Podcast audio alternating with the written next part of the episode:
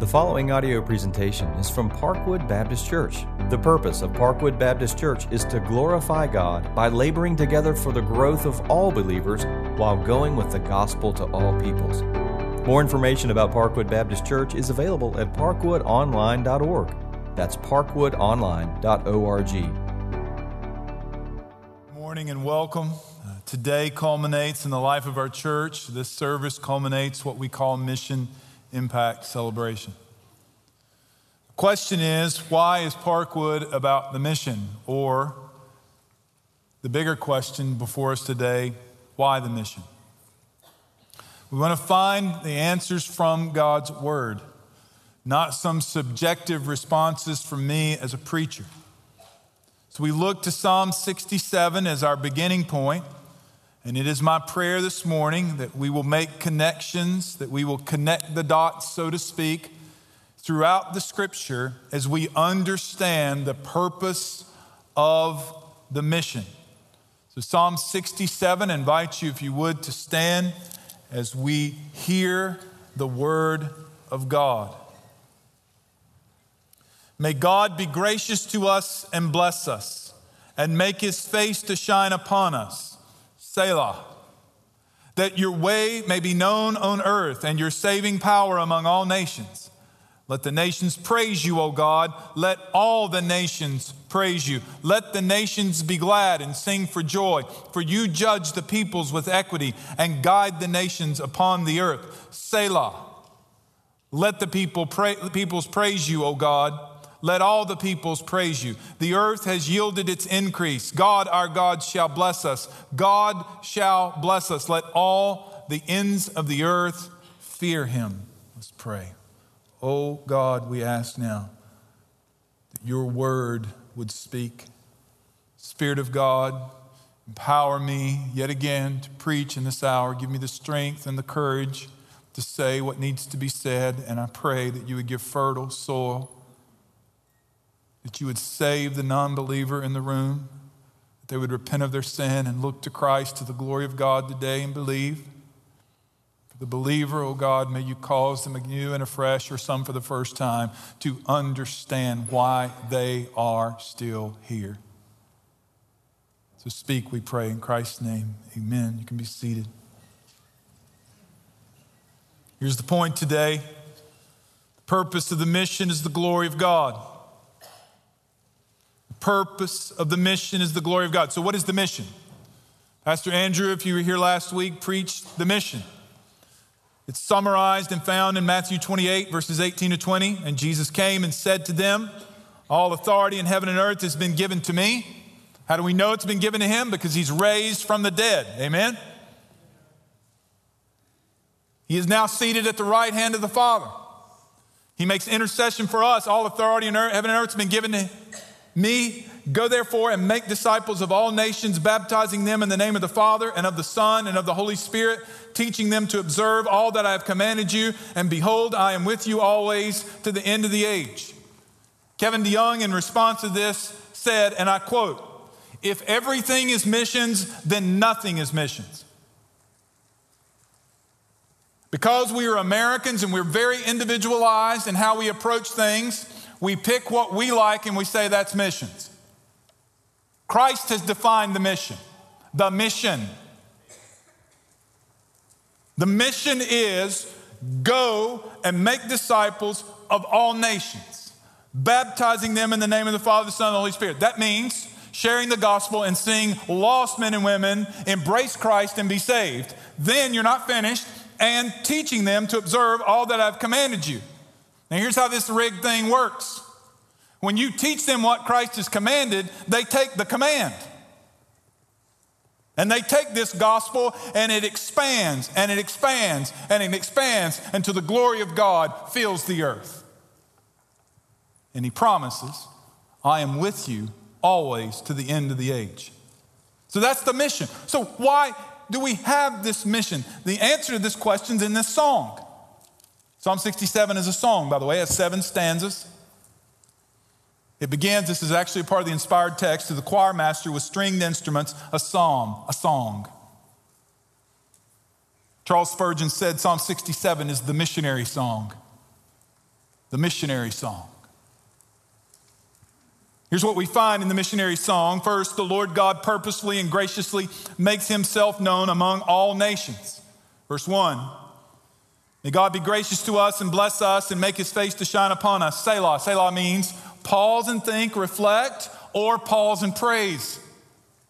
May God be gracious to us and bless us and make his face to shine upon us. Grace means God, may God give us what we cannot earn or deserve. Bless us, may God give us what only He can give. So we cannot generate the blessings of God. We can't. We can't make these things. We can do a lot of ingenuitive things as, as, as human beings. We cannot create blessings, they come from God.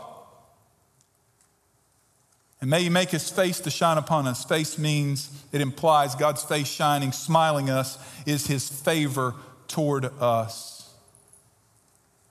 So to know God and to be favored by God is the greatest blessing anyone can experience in this life. And listen to me, it will be the experience of eternity for all the children of God. For all of eternity, His face will shine upon us. For all of eternity, He will be gracious to us and He will bless us. I'm preaching to an American audience, and i have got an uphill battle with what I'm about to say. Because here's what this means to you Be gracious to us and bless us, God. Fill these things up. So I have a question for you. Has God been gracious to you and blessed you and made his face to shine upon you? You know what the answer is? Yes. You say, I don't know.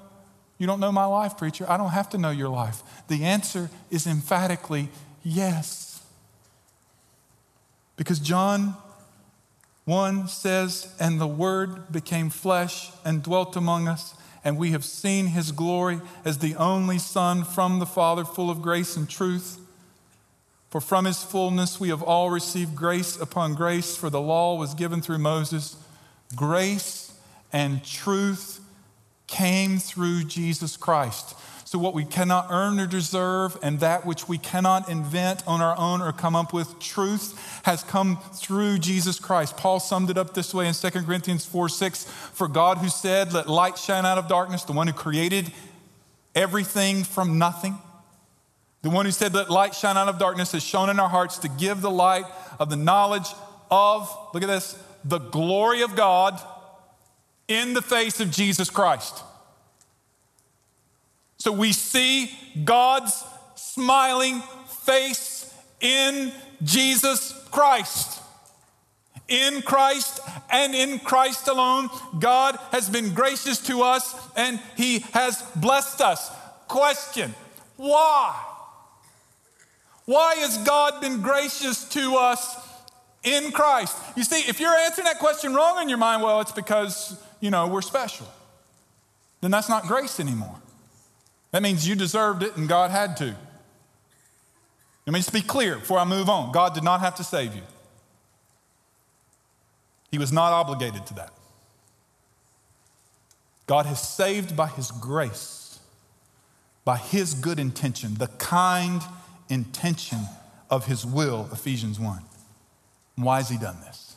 Verse 2 that your way may be known on the earth, your saving power among all nations. I'm going to quote him several times from his sermon on Psalm 67. Spurgeon said, I quote, as showers which fall upon the hills afterwards run down in streams into the valleys, so the blessing of the Most High comes upon the world through the church. We are blessed for the sake of others as well as ourselves. God deals with us in a way of mercy with his saints, and then they make that way known far and wide. The Lord's name is made famous upon the earth through his church, through his people. You see, brothers and sisters, the world is ignorant of who God is. And unless God reveals himself to the world, they remain ignorant to who he is. So I have a question for you. Don't answer out loud because you might embarrass yourself. So, if an Afghani woke up this morning who's never heard the name of Jesus, could that Afghani be saved because they want to? But the answer is No.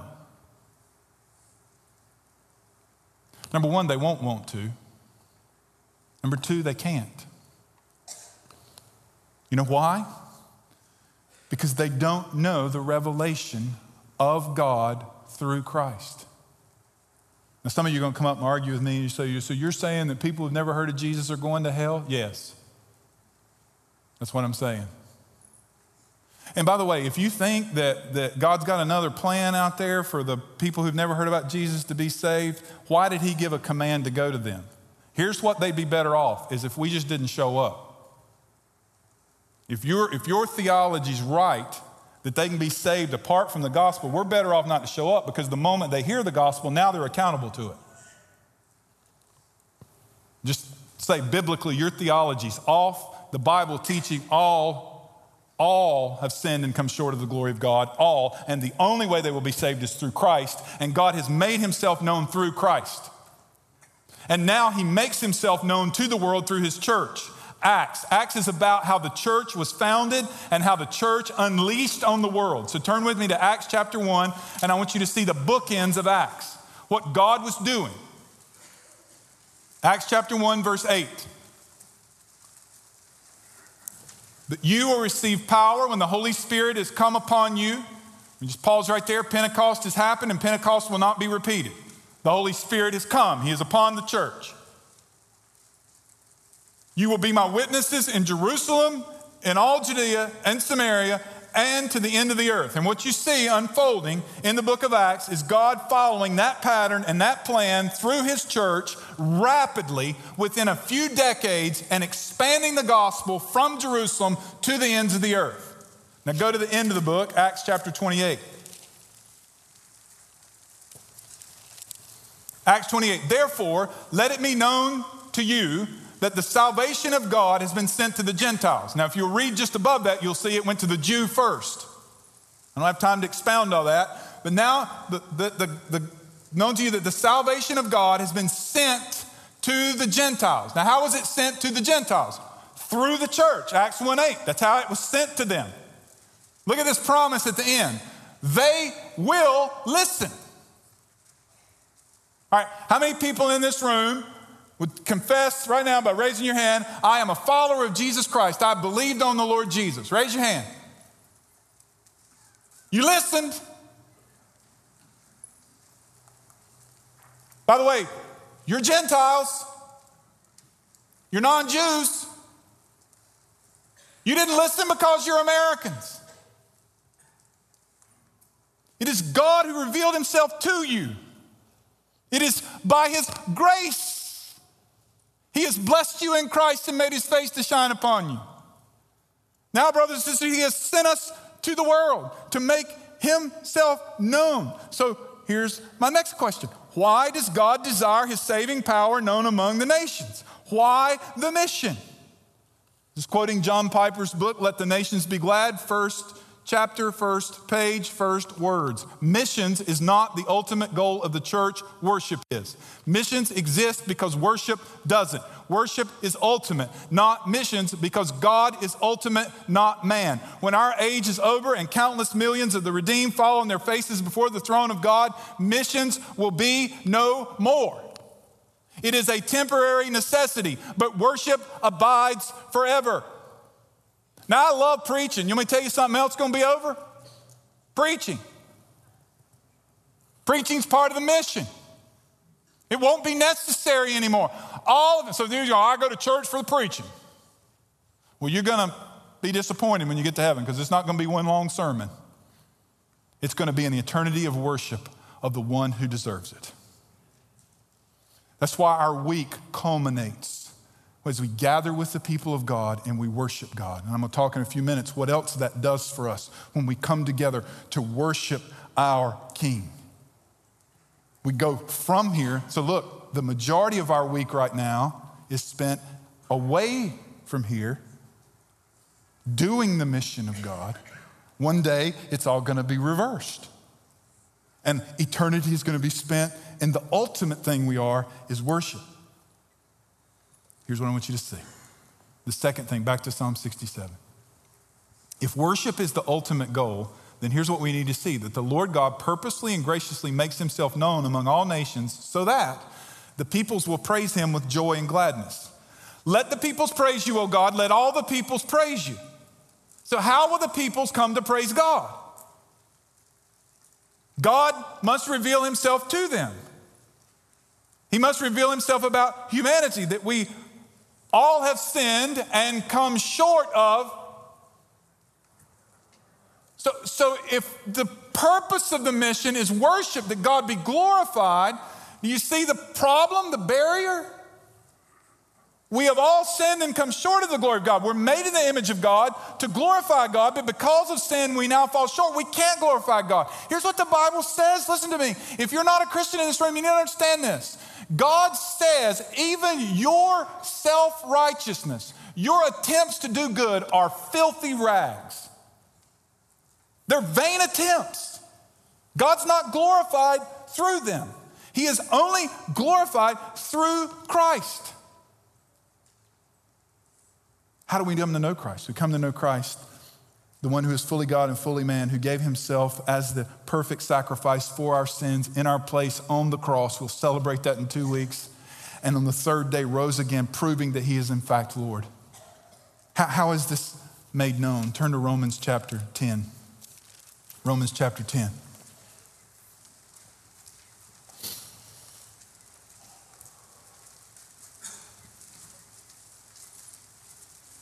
For everyone who calls on the name of the Lord will be praised, and will be saved. For everyone who calls on the name of the Lord will be saved. Praise God. He's not going to turn you away. When you call on the name of the Lord through Christ Jesus, you will be saved. Now, here's some questions. How then will they call on him when they have not believed? So here's the question. The, the dude over in Afghanistan who wakes up this morning, how's he going to call on him who has not believed? The answer is He's not going to, right? And how are they to believe in him whom have they, have not heard? So, how are they going to believe in somebody they haven't heard? The answer is what? They're not going to. And how are they to hear without someone preaching? Answer is they're not going to. And how are they to preach unless they are sent? Oh, now we have a different issue. Ha! Every Sunday we say, Parkwood, you are. Oh, you afraid to say it. Parkwood, you are sent. Christ has already done it. Go. Go, therefore, and make disciples. So the breakdown, for those of you who think it's unfair to the dude over there who dies in his sin in Afghanistan and goes to hell, and you think that's unfair, I'm going to tell you whose feet the unfairness is going to lie at, not God's, ours. Because we said to God, it's their problem. I'm not going. God is the one who has sent us, the one who has sent his church to go and to take the gospel so that faith comes by hearing and hearing through the word of Christ. They must hear the gospel. Acts 28 28. They will what? Listen. Now, in between Acts 1 and Acts 28 28, did some people beat the fire out of Christians? Yeah. Did they ridicule Christians? Did they persecute Christians? Yes. That's not a reason to stay here. That's why Jesus said, I am with you always. He even said, when you're, when you're brought before tri- tribunals, when, when you're brought before people who are about to judge you, and the implication is probably unto death, he's going to give you what to say right there. Man, I love that Psalm 46. Y'all ever seen the haka? You know what I'm talking about? Y'all ever seen these like rugby teams? They get out and they do this thing. Man, I was doing the haka over here. I'm thinking Psalm 46 is let's go. Let's go. Let's quit being a bunch of wimps. The person leading the charge is not me. The Lord of hosts, the one with the flag that's out in front of us, is Jesus. He's the warrior who's done suffered and died in our place. He's the one we go and follow. He's the one we go to the nations. For from him and through him and to him are all things. To him be the glory forever and ever. So we join the song, Let the peoples praise you, O God. Let the peoples praise you. That's not the worship leader begging the church to sing. It's the worship leader putting the grand vision of the church in front of them, saying that every tongue must confess that Jesus is Lord. Verse 4 Let the nations be glad and sing for joy, for you judge the peoples with equity and guide the nations upon the earth. Selah, let the peoples praise you, O God. Let all the peoples praise you. Turn to Philippians chapter 2.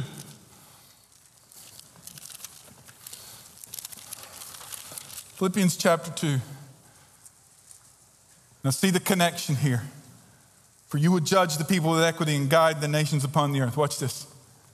Have this mind among yourselves, which is also in Christ Jesus, who, though he was in the form of God, did not count equality with God a thing to be grasped, but made himself nothing, taking the form of a servant, being born in likeness of men, and being found in human form, he humbled himself, becoming obedient to the point of death, even death on the cross. Therefore, God has exalted him and bestowed on him the name that is above every name, so that the name of Jesus, every tongue, every knee would bow, should bow in heaven and on earth and under the earth, and every tongue confess that Jesus Christ is, glory of, is Lord to the glory of God the Father. So I, I stood back here a minute ago when you were singing, The clouds are going to be rolled back. This day's coming here. That's what Philippians 2 is describing. That's, that's what Psalm 67, verse 4 is talking about. There's a day coming when, when the, the, the king, the smackdown is coming. And praise God that now there are many of you in this room who are saying, It is well with my soul. When he splits the sky, you will say, It is well with my soul.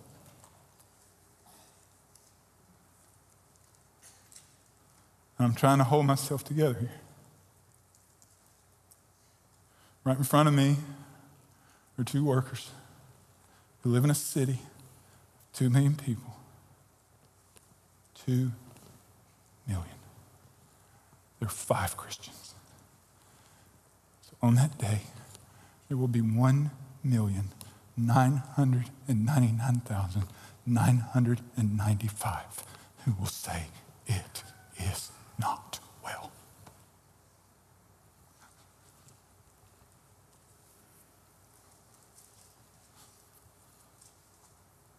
That's not acceptable.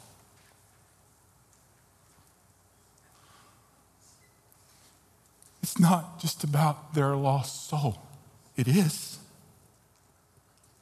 It is about the glory of God. So this morning, when the sun came up on the Lord's day, a few people in that city gathered.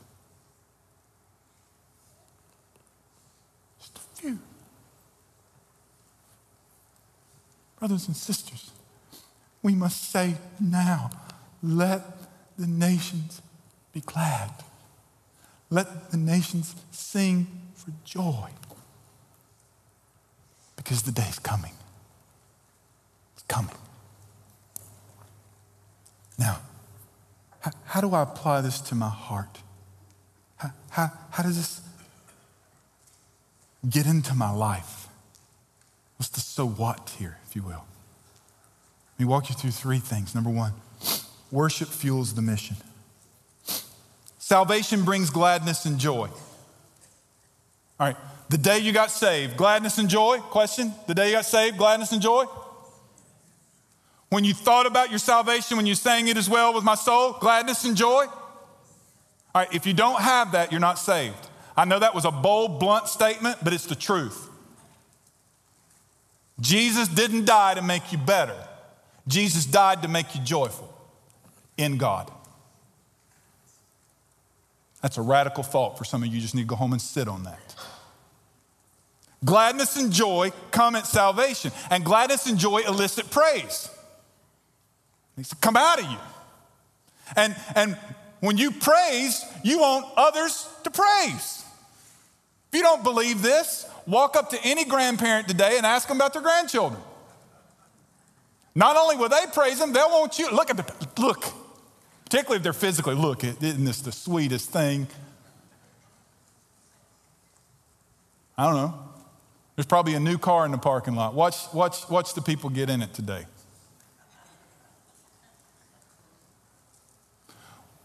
We want others to join in what brings us joy. This is how it works. Psalm 57 I will give thanks to you among, O Lord, among the peoples. I will sing praises to you among the nations, for your steadfast love is great to the heavens and your faithfulness to the clouds. You see what he's saying here? Among the peoples, among the nations who don't know you, here's what I'm going to do I'm going to give praise to you, I'm going to give thanks to you. Now, why would we do that? Why would we, why would we worship the Lord among the peoples? Doesn't mean we're going to have a singing service among the peoples. It just means out of our mouth comes the praise. We worship him because of who he is and what he's done. What he has done for us, what he alone has done for us. You see, salvation awakens thanksgiving. I was reading a Puritan, this dude wrote 200 years ago. He said, quote, no man can read the writings of early Christians converted from heathenism without seeing that they themselves felt marvelously rescued they wrote as if they had been brought out of hell itself. Now, look up here. When I read that this week, I thought, there's the answer to the apathy. You think you've just been saved in the Bible Belt with all the other good people and you just joined in the good. Here's what Ephesians 2 says about me and you that you're dead in your trespasses and sins, and that you are by nature children of wrath and that God, by His grace alone, has saved you. That He has transferred you to the kingdom of His beloved Son. That means He has rescued you from hell itself. How in the world could you keep quiet about that? How in the world could you not tell others about that? You see, the nations come to know God when we are fueled by the worship of God, in that they see first that we're changed people. We're joyful about something different. We're excited about other things. Our, our, our, values and our purpose in life is completely different than the non believer, which leads them to think we're weird and to ask us questions like, why do you do that? Why do you care about that? Which opens the door to the gospel. Secondly, they see and hear the power of God through us when we talk of him, when we speak of him. This should be normal in our lives. Romans 1:16, for I am not ashamed of the gospel. Why? For it is the power of God to salvation. Who's that's experiential.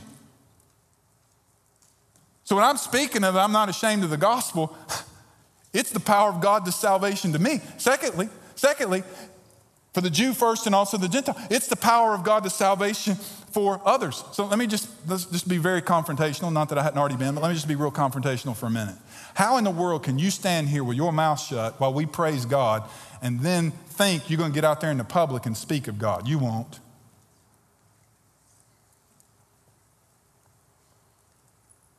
It, it, I'm toning myself down here the way I say this because I want to say it clear and blunt, but I don't want to be mean. God is not impressed that you came here today. You didn't tick one off and add to your book. God is only pleased when he is worshiped through his son, Jesus Christ. That's it. And if you have not come here because of what Christ has done in you, and your worship to God is not because of what Christ has done for you, then you worship in vain.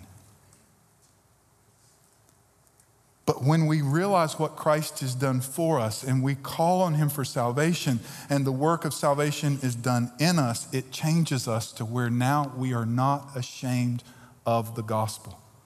So here's what we do every week, brothers and sisters we come together to remind us of what Christ has done. That's why we sing the gospel, and that's why we preach the gospel, so that we go out of here and worship overflows from us. Because when Christ is lifted up, he draws all men to himself. Next, worship culminates the mission. Turn to Revelation chapter 7. Revelation chapter 7. So everything's moving to the day Christ comes His people are drawn up into eternity into heaven, and here's the scene. After this, I looked, and behold, a great multitude that no one could number. So, brother and sister, they're going to be more than five Kurds, okay? A great multitude that no one can number from every nation and tribe and peoples and languages.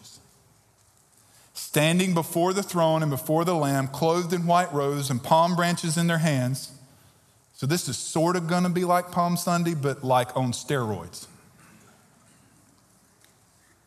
And crying out with a loud voice, Salvation belongs to our God who sits on the throne and unto the Lamb. In response to Psalm 67 and the thought of this text, Charles Spurgeon said, Some sing for form, others for show, some sing out of duty, others for amusement. But to sing from the heart, because overflowing joy must find a vent, this is to sing indeed. Whole nations will do this when Jesus reigns over them in the power of his grace. We have heard hundreds and even thousands sing in chorus, but what will it be to hear whole nations lifting up their voices as the noise of many waters and great thunders?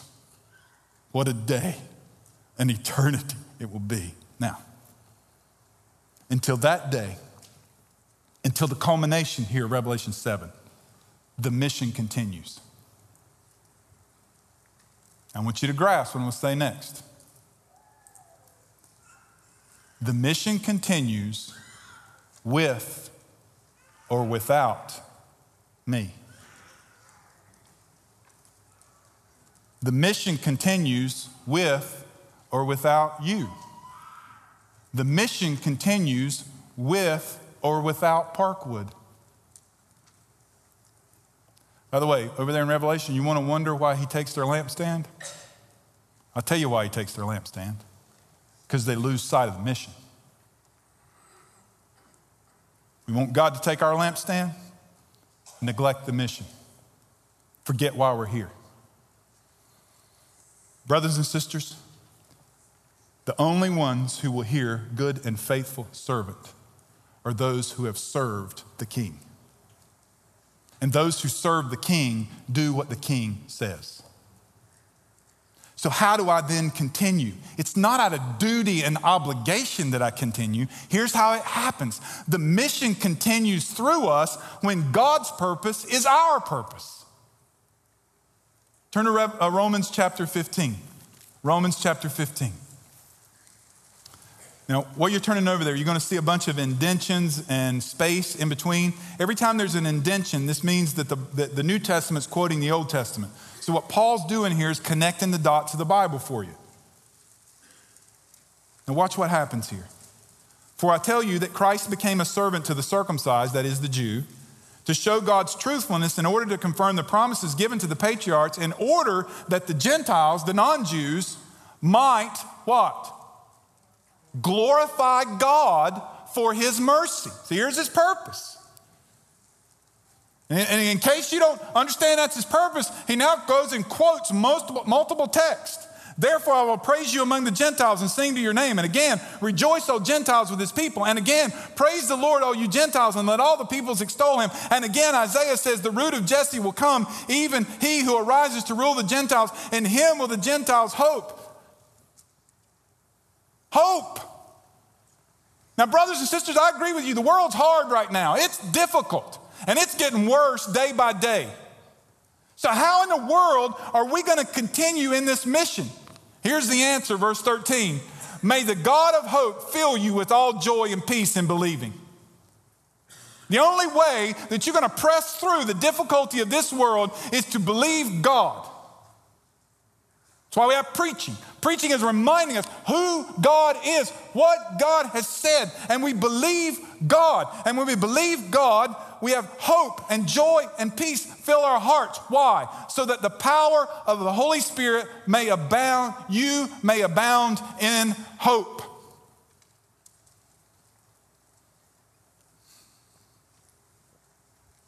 Have you ever paused and thought about how Christianity spread in the first century? Has it ever, ever dawned on you how it happened? Let me just clearly say to you it wasn't the Bible Belt. It wasn't a free democracy. It, it wasn't a place that you would have thought that Christianity was spread. It was a pagan religion to where people were told to worship a man. If you went to dinner with somebody, there were idols, and you had to worship those idols before you could even eat. It was in that culture that Christianity spread, and people suffered and died, but Christianity spread, and it spread rapidly, and it spread quickly. Why? Because here's what the world saw they saw hope. And here's what they heard they heard the gospel that was the source of that hope, and it spread. I'm just going to say this blunt and clear Christianity is going to shrivel up and die as long as churches do two things embrace pluralism, pluralism and say, you know, you can believe whatever you want to believe. Long as you're sincere, you're all going to heaven. Those churches are dying off the map and they're about gone. Number two, God's going to cut it off as long as the church preaches a prosperity gospel that the reason that Jesus saved you is so you can be rich and healthy Listen, the reason Jesus saved you is so you could glorify God. And the reason Jesus saved you is so you can take the message to the peoples so that they can glorify God both now and forever and forever. And when that purpose becomes your purpose, here's what you'll do you'll pray for workers in places in the world where the gospel needs to be spread. You will cry out to God on their behalf. You will pray when God's purpose is your purpose. How did Jesus teach us to pray? Our Father who art in heaven, hallowed be thy name. God be glorified. When God's purpose is your purpose, you will support the mission. You will give sacrificially. So let me just flip it. So this is why we like the prosperity gospel. Buy me a car. God, give me a new car. Please give me a new car. Give me a new car. You need a car in this society, in, in this town. We don't have public transportation. You got to have one to get around. Grocery stores aren't right beside you. You got to have a car. You just don't need a fancy one. So when you're driving around in your $100,000 car, quit saying God gave it to you. I'm sorry that makes some of you mad when I say that. Just stop it. Just drive your $100,000 car. It's okay. Just quit blaming it on God. And when you buy a bigger and a bigger and a bigger and a bigger and a bigger house, quit telling people God gave it to you. Just move into your bigger house. Okay? Here's what you need to do with your resources, brothers and sisters live what you need, and as Christians, to the glory of God, give to the mission. Third, you need to go. So I'm ready for the conversation. This is how it goes after every Mission Impact celebration. I've cut it off this year. You give it a shot if you want to after the service. Somebody will walk up to me and say, Preacher, this has all been good. But you know what we need to do? We need to focus right here. There are lost people right here. Okay. Go.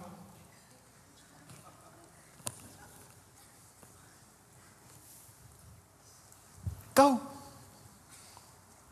Parkwood, you are? Oh, there you go. Has it ever occurred to you that we unleash one third of the IMB's mission force on Gastonia every Sunday morning?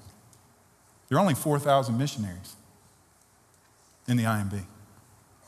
We unleash 1,500 on Gaston County every Sunday morning. So quit telling me we need to focus on this city. We already are. We need to go where Jesus is not named. We need to go to the least reached. We need to go to those who do not yet know Christ and have no opportunity to Him. You can go short term, week or two, One of the workers up here said, Here's what I need I need a sister in Christ who can come cook, to come spend time with me because I've learned the language. So me and my husband can host Muslims in a culturally uh, acceptable way, which means the host stay with their guests so that you can stay in the kitchen and cook while they speak the language and share the gospel. Kind of hems you in, doesn't it, sisters? You don't have to know how to speak the language.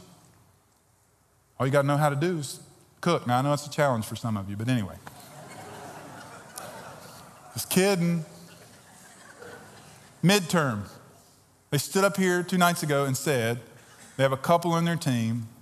The lady's a retired accountant. And she caught wind that this business that the workers had started, who don't have time to do the accounting and frankly don't know how, that her and her husband have moved over there in their retirement for two years to keep the books. Now, I use those illustrations because I know two things about Parkwood. You can cook, and there are a bunch of accountants who go here. I thought, I thought when they, I didn't ask them to share these stories. I'm sitting here thinking, praise God, there's something for everybody. There's a place for everybody. And some of you, some of you, it's not many. Everybody can't go. We can't support everybody. But some of you, God has called you out this weekend. God's just clearly spoken to you and said, lay down your life and go. Go for the sake of the gospel. It's all for His glory. It's the fact that men and women are lost and outside of, of, the knowledge of God. We go to share the glorious gospel that they might be saved and made right with God and that they might glorify Him forever. So, I want you to bow your heads. I want to lead us in prayer. And then we're going to respond as I hope we should. So let's pray. It's a simple question.